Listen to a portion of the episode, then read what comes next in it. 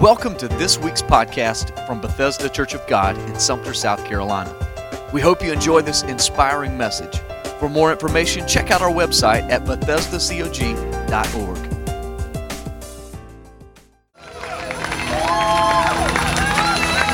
I feel revival in the house. Glory to God. Hallelujah. Hallelujah. Hallelujah. There's someone here today that you need a revival of joy. Just, just receive it. Just receive it right now. Hallelujah. Hallelujah. Hallelujah. The psalmist said, "Wilt thou not revive us again, that thy people may rejoice in thee?" I just want to tell you, there's some of you who have been walking through the valley. Some of you have been walking through the hot spiritual desert. And it's been a tough road for you to go. But I'm here today to tell you revival is in the house and revival is on the way. Hallelujah. Hallelujah. Hallelujah. Amen. One more time, everyone, give God praise in this house.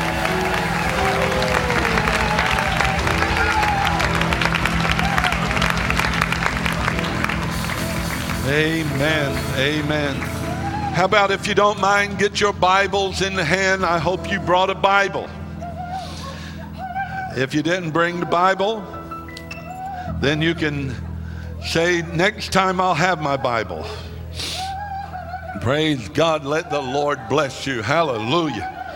Amen. Would you turn with me in your Bibles to the book of Second Kings chapter twenty-two. And verse one, and I'm, I want to ask you, if you have not read Second Kings twenty-two recently, I would like for you to, after this service, make sure that you take time to read. Psalms, uh, pardon me, Second Kings twenty-two and verse one, it simply says, Josiah was eight years old when he began to reign, and he reigned thirty and one years in Jerusalem. I am preaching on the subject, prepare and preparing.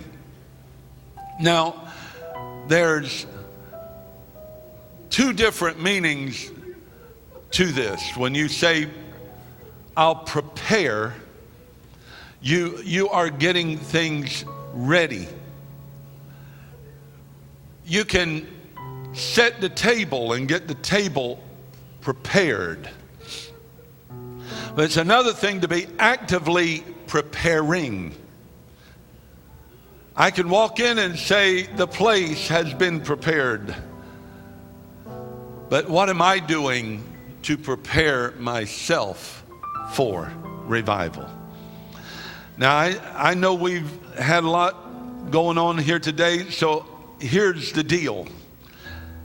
I do not intend to preach long this morning, but I'm asking you to focus in with me for about fifteen minutes, because I feel very strongly that we need to hear about preparing for revival. Father God, let the anointing come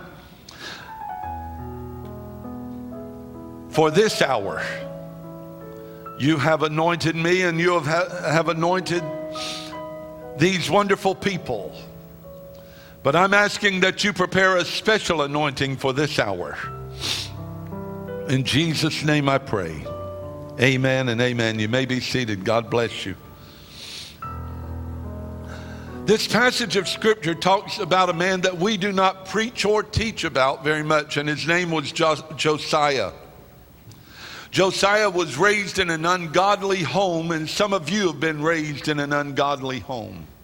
Some of you right now might be living in an ungodly home. And you are the only one possibly standing out in your home. So Josiah, uh, he found himself in a real spot and predicament because he had an evil and uh, idol worshiping father named King Amon. And, and King Amon was assassinated when Josiah was only eight years old. Now I want you to, this is where it gets real special. Listen to me. At eight years old, this boy became the king. Do you remember when you were eight years old? Can you imagine being the president of the United States when you were eight years old? If I would have been president of the United States at eight years old, school would have been abolished. If I was the president at eight years old, children would not have to eat vegetables. Come on. Chocolate would have been the national candy if I would have been president at eight years old. Josiah, however, did not actually take reign at eight. And here's where God began to orchestrate this man's life. Because at eight years old, as a child, he was taken to be raised by a priest. And so young King Josiah was raised by Hilkiah, the high priest, and his, and his family until he was ready to be king, and the affairs of state were left to the palace officials while King Josiah grew up. It was probably because him being adopted by this uh, priest that he had a little more spiritual insight than he normally would have with his natural father. But at age twenty-six, I want everyone to say age twenty-six. At age twenty-six, King Josiah ordered that money be collected for the restoration of the temple in Jerusalem. Now I want you to listen. It had fallen in disrepair after years of neglect. During the remodeling project, Hilkiah the high priest found a copy of the first five books of the Bible, and, and those were the books of the law. And that's what they had back in that time, and, and we know them as the Pentateuch, or the books of the law. And, and they had been hidden away in the temple. So Israel did not hear the word of God. And here was the response. Someone found the law and came and brought it and started reading it to Josiah. And immediately when, when Josiah heard about it, he repented. The Bible says he wept. He tore his clothes and he repented before God. And, and this was true godly sorrow, because he didn't know what the punishment was going to be for not following the law. But he knew, we've done something bad. Okay, now let's put that in perspective. When I was a kid growing up, my mom could say "Al" in a certain way, and I, I would run to her. My mom could say "Al" in a different way, and I would hide from her. You know what I'm talking about. Josiah now is at a point where he goes, I don't know what we've done wrong altogether, but we've done something wrong, and it's not going to be good. And so it comes to a point now that revival came and people committed themselves to, to God. And after the renewal, King Josiah set about to rip down pagan altars. He burned occultic shrines, and and, and he, he got rid of the occultic priest. And, and it, listen, this was happening in the temple. They even were operating a male prostitute ring in the temple of God. That's how perverted they had become. And they had not observed the Passover for seven hundred fifty years. That would be like us not having communion for seven hundred fifty years. I would say they needed revival. And I am saying you and I need true revival. So Josiah was a godly king, and it, and it said of him, neither before nor after Josiah was there a king like him, that he served the Lord and did what the Lord wanted him to do with all of his heart, with all of his soul, and with all of his strength, in accordance with all the law of Moses. If you want revival to come to you, here it is. Here I am, Lord, whatever you want me to do, I'll do, and I'm going to do it with all of my heart.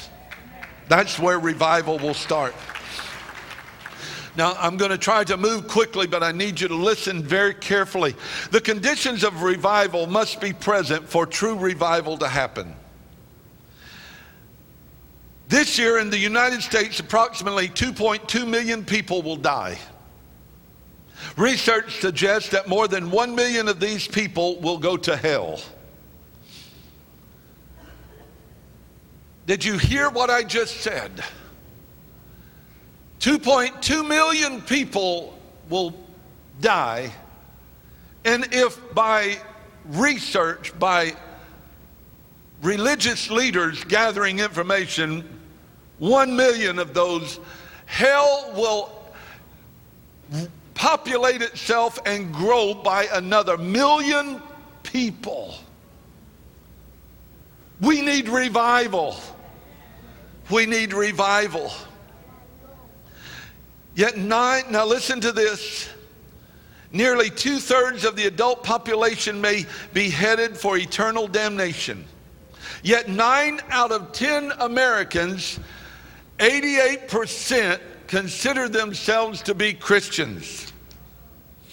In America, half of the adults who attend Protestant churches on a typical Sunday morning are not Christians. These people who attend church regularly yet do not know Jesus as their personal Savior have typically a- attended church faithfully on an average of ten years or longer. Now, listen, born-again Christians think and behave no different by statistics than non-Christians in our American pagan culture.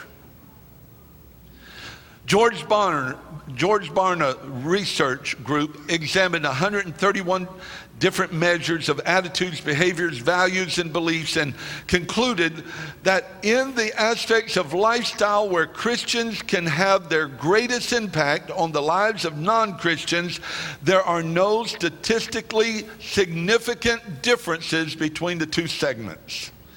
Please continue to listen intently. Listen to this. Here's born-again believers and non-Christian believers. The first statistic will be born-again, and the second statistic will be non-Christian. Watched M T V in the past week, nineteen percent Christian, twenty-four percent non. Have been divorced, twenty-seven percent Christian, twenty-three percent non-Christian. Took medication for depression in the past year, seven percent from Christians, eight percent non-Christians. Watched P G thirteen or R-rated movies in the past three months, seventy-six percent Christian, eighty-seven percent non-Christian. Watched an X-rated movie in the past, nine percent for Christians, sixteen percent non-Christian. sixty-one percent of Americans say there is no such thing as the Holy Spirit, and about the same number say There, there is no such thing as Satan, and that includes professing Christians. Now follow this logic. Only one out of every four adults in and even fewer teenagers believe that there is such a thing as absolute moral truth. The Bible is relegated to nothing more than a book of riveting stories and helpful suggestions without absolute moral truth. There can be no right or wrong. Without right or wrong, there is no such thing as sin, and without sin, there is no such thing as the judgment, and with, and no such thing as condemnation. If there is no condemnation, there is no need for a Savior. And I could go on and on, but I think the picture is pretty clear that in America, we need revival.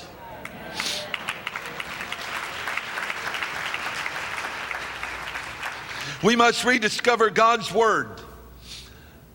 What happened here is the Jewish people in Josiah's day, they did not, not only did they not read the word, they didn't even know where the word was. I'm going to ask you a question. How many of you know where your television is in your house? Raise your hand. Raise your hand. Okay. Let, let's get a little more personal. How many of you know where your cell phone is? Now, don't raise your hand on this one. I don't want to embarrass anybody, but how many of you know where your Bible is? There are people that they know exactly where their Bible is because it's the same place it's been for the last ten years. Come on. We want to be self-righteous and say, look at how bad they were back then, when we often don't open the Bible unless the preacher asks us to open the Bible.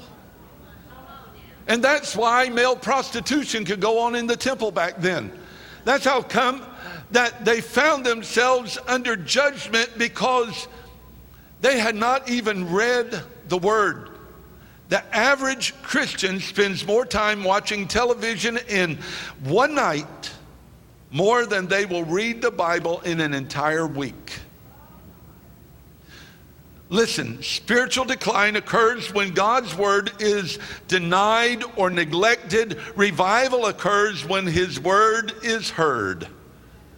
And it's time for us to get back into the word. Amen?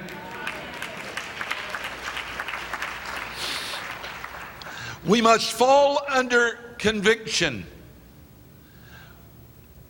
Conviction is uncomfortable.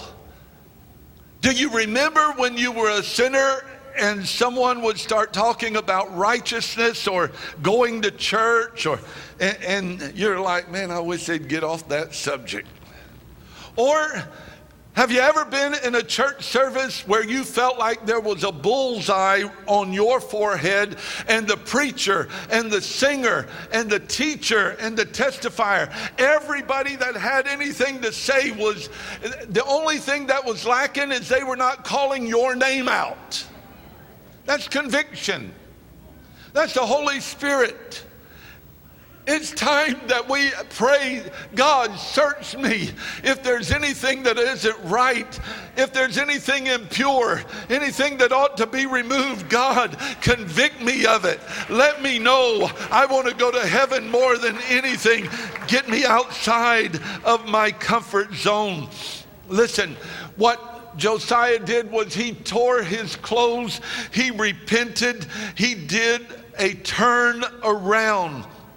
If we're going to have a mass revival, we cannot have mass revival without first having an individual revival. We must turn.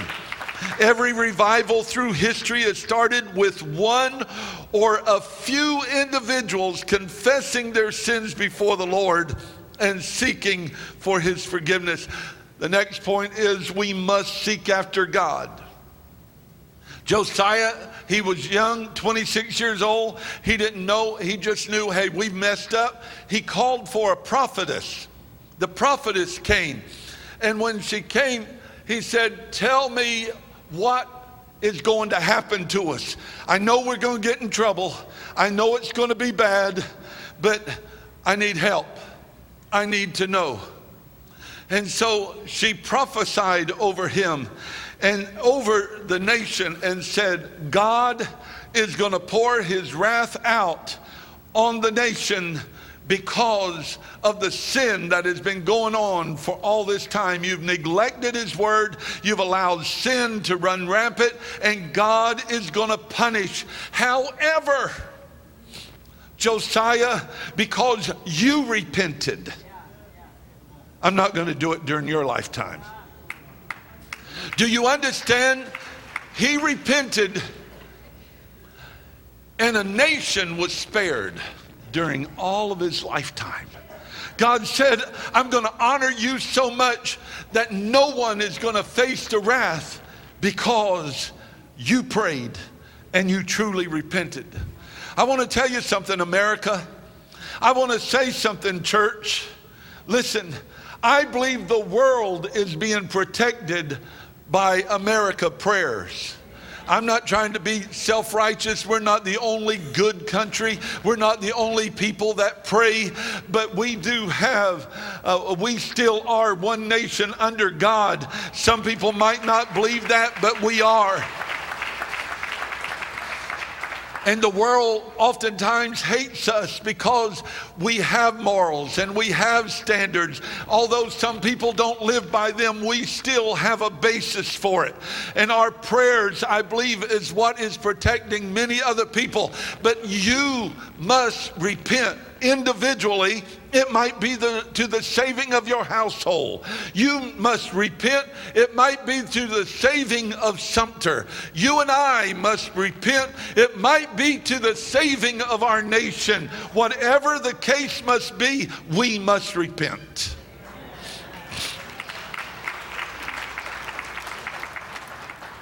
At a recent revival at a Christian college in Texas, the Spirit of God fell on the students and they began to publicly confess their sins, weep and wail on, uh, on the altars in the chapel. And they went for six days and the speaker told the students to go to their dorm rooms and gather up anything that would cause them to sin. That night, they collected six lawn and leaf bags full of alcohol, pornography, cigarettes, paraphernalia of sin, and they brought it and put it on the altar. Listen, I'm not asking you to bring your junk. If you want to, do it. But I am saying, clean your house. As for me and my house, we will serve the Lord. That's where revival comes. Now, I'm going to get real plain to you. You need to hear me. Everyone, listen very carefully.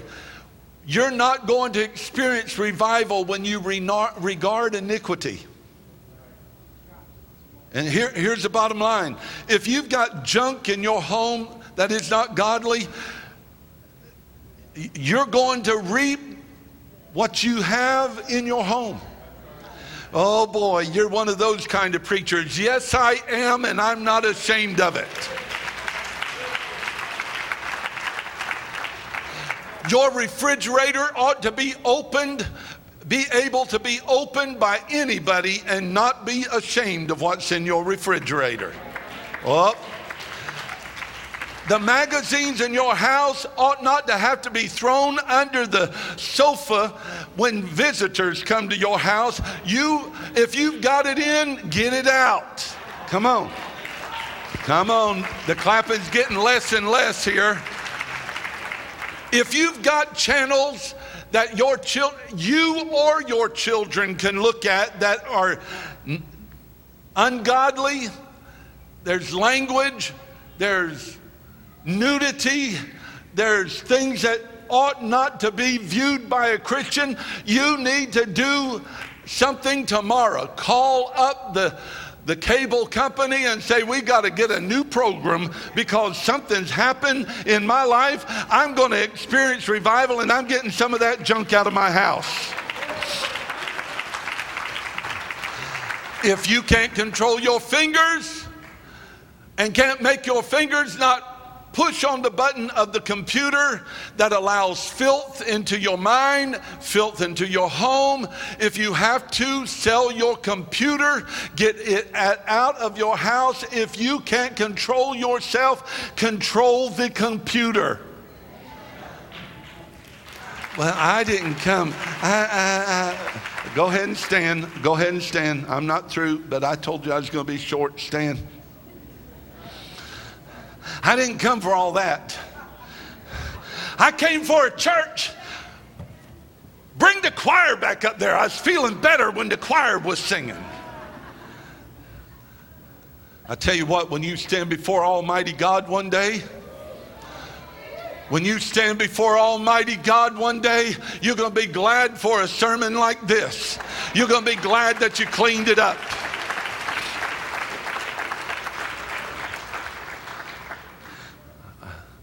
Listen to this story. Guy was having a problem with cursing. He, he kept trying. He tried to do better, but that old tongue just kept wagging. Someone would make him mad. His wife would get on his nerves. And so he just, he just let it rip. Don't raise your hand on this, but you ever been one of those just let it rip? You know what I'm talking about? Oh, they shouldn't have cut me off in traffic. My wife, if she wasn't such a nagger, I wouldn't have a problem. Yeah, yeah, yeah, yeah, yeah. Let me tell you what this guy did. He went and got him a bar of soap. He went and got him a bar of soap. His wife said, "You fool, what are you doing?" He said, "I don't like the taste of soap. But I've made a commitment that every time that that tongue wants to be unruly, I'm just going to take a bite of that soap." He didn't make it halfway through that soap. He changed the way he talked. He, it worked for him. Some of us might need to go get a giant-sized bar of soap and start changing our language if we want revival. Are we, now, what happens when we get revival? This is it. Listen. When you get revival, you have a different outlook on life. When you get revival, it's not a black cloud all the time. There's some people that are bent and determined to see the black cloud in every silver lining.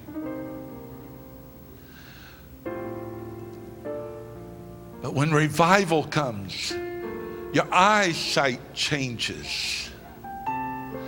Instead of me looking to see all that's wrong with Johnny Houston, I'm looking through revived eyes and see a brother in Christ. When revival comes, when revival comes, it's not, look at all that I have to give up. It's look what I get to lay down so I can receive more from Christ than I've ever received.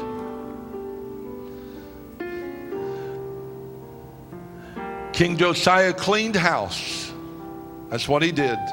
And after he cleaned house, God blessed him the rest of his days. Folks, Perry Stone is a mighty anointed man of God, and I'm so happy to have him coming. But Perry Stone is not going to come here with a suitcase, open it up, and let revival flow out of the suitcase. In fact, if our hearts aren't prepared, guess what? Perry Stone, all he's going to do is speak. We're not going to have revival. We're just going to have services. But I, I want to see... I, I want to see the alcoholic delivered in our revival. But I've got to go a step further. I, I want my uh, altar team to come. I want to see people restored and revived today. I don't want you to wait weeks for this to happen. Why not now? Why not today? Now, some of you, while I have been preaching have felt conviction while I was preaching. You know there's stuff in your life that ought not to be in your life. You already know it.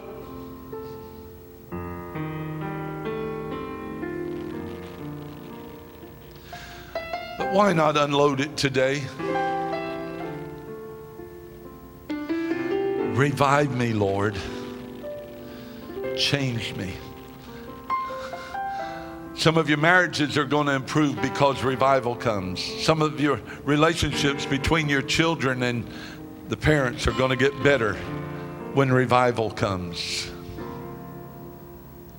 Most of all, the relationship between you and God is going to get better because revival comes. I want every person to bow your head. Father God, I pray that old-fashioned conviction would come right now. I pray, dear Heavenly Father, that you would do something through the Holy Spirit that I can't do as a pastor. I can preach, but I can't change lives. I can preach, but I... I can only be an instrument, but you are the one that has to change. And now, dear Heavenly Father, I pray... I pray that old-fashioned conviction would come. Lord, the Christian life is the best lifestyle there is. And there's joy unspeakable and full of glory in the Christian lifestyle. But if we allow things to be hidden, if we don't stay into the Word, if we do our own thing, revival will never come. Search us, O God. Put the spotlight of your love on our hearts and on our lives right now. God, start with this man right here. Start with me. Search me, O God. If there's any wicked way, anything that I have harbored, anything that ought not to be in my life, search me. And then, Lord, search everyone. For God, I want to see real revival happen. Now, while every head is bowed, if there's anyone you would say, Pastor, I am not a Christian. If I died, I would not go to heaven. I know I'm not where I need to be with God, but I want to get that handled right now. I want God to forgive me of my sins. Would you right now just raise your hand up toward heaven, put it right back down. Don't there, thank God. Thank God for the hands that are going up right now. Don't be ashamed. God is speaking to hearts. God is speaking to men and women right now. Oh God, thank you, dear God, for what you're doing. Okay, can I invite you? Can I invite you right now? I'm stepping down off the stage myself. And while I'm walking down, would you would you come meet me here very quickly? Come on, if you raised your hand, don't be ashamed. I walked that aisle myself. I walked and I asked Christ to forgive me of my sins. I came to his altar and he wonderfully and gloriously saved me. Would you come? Would you come and meet me at this altar? Come on, right now. Saints of God, please be praying. Saints of God, please be calling on the Lord. Are there others? There's others who raised your hand. Would you come right now? Now, there might be others that today, I'm not asking you to tell anything. I'm not asking you to tell us what you've been harboring, what you've, what you're laying down before the Lord. But I'm asking you right now in your spirit, if, if you would like to come to this altar and lay something before God and say, God, get it out of my life. God, remove it from me. Oh, God. Changed my life. I've, I've picked up some things I ought not to pick up, and, and I've, I've been doing some things I ought not to do, and I'm asking you, Lord, to help me get cleaned up. I'm going to invite you right now as they sing. I'm going to ask you to make your way down here right now in Jesus' name. Thank you for listening to this week's podcast. We hope that you were inspired to live a life of purpose for Jesus Christ. For more information, check out our website at Bethesda C O G dot org. God bless.